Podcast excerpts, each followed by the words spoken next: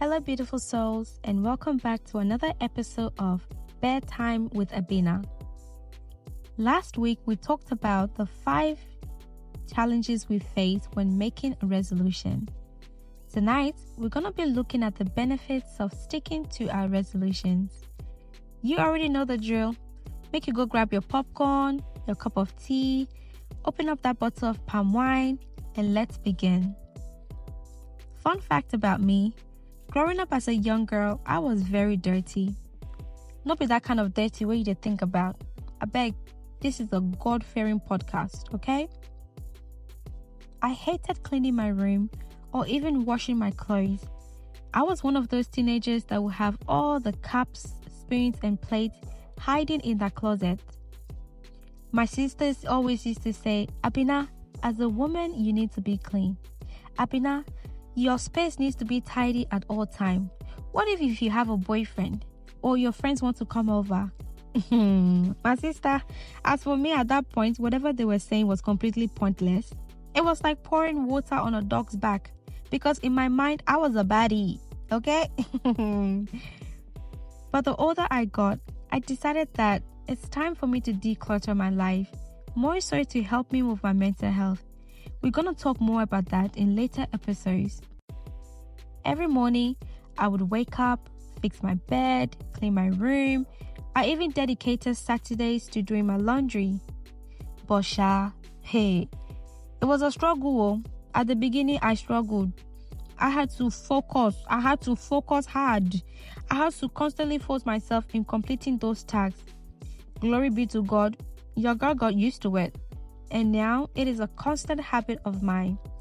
I feel so out of space if my bed is dirty or messy, if I didn't do my laundry on Saturday.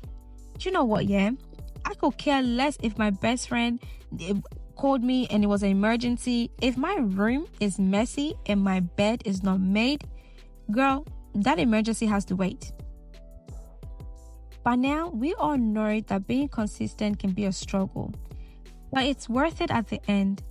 When we set and stick to our resolutions, it helps to improve our physical and mental health. It also helps us to build new habits, achieve personal growth, and give us the sense of accomplishment. Did you know? On average, it takes more than two months before a new behavior becomes automatic. Six, that's 66 days, Sha. 66 days of doing the same thing over and over. Well, it depends on the person, their behavior, or their circumstances.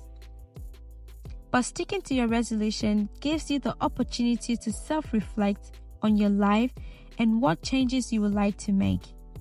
This can help you become more self aware and understand your goals much better. Another benefit is personal growth. By setting new resolutions, you challenge yourself to step out of your comfort zone and try new things.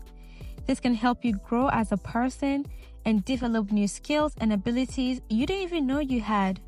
I mean, who knew that Sexy Abena on Instagram had the capability of keeping her room tidy for 365 days? That's right, you heard me.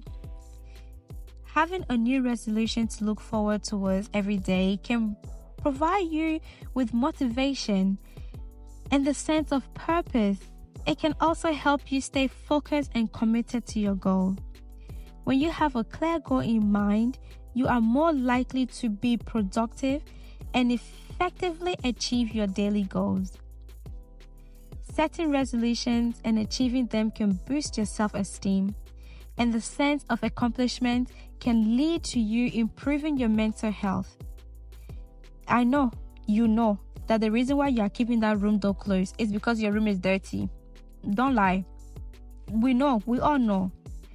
Believe it or not, tidying up my room every day is my way of meditating. It gives me the opportunity to check in with myself mentally, physically, and spiritually. It also helps with my anxiety. Sadly, dear listeners, we have reached the conclusion of this topic. I hope you remember to think about your resolutions.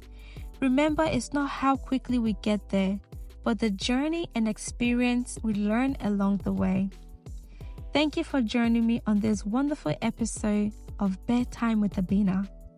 Let this podcast be your loyal friend in the weeks to come. Until our next episode, may your night be blessed. I hope that palm wine didn't get you too drunk.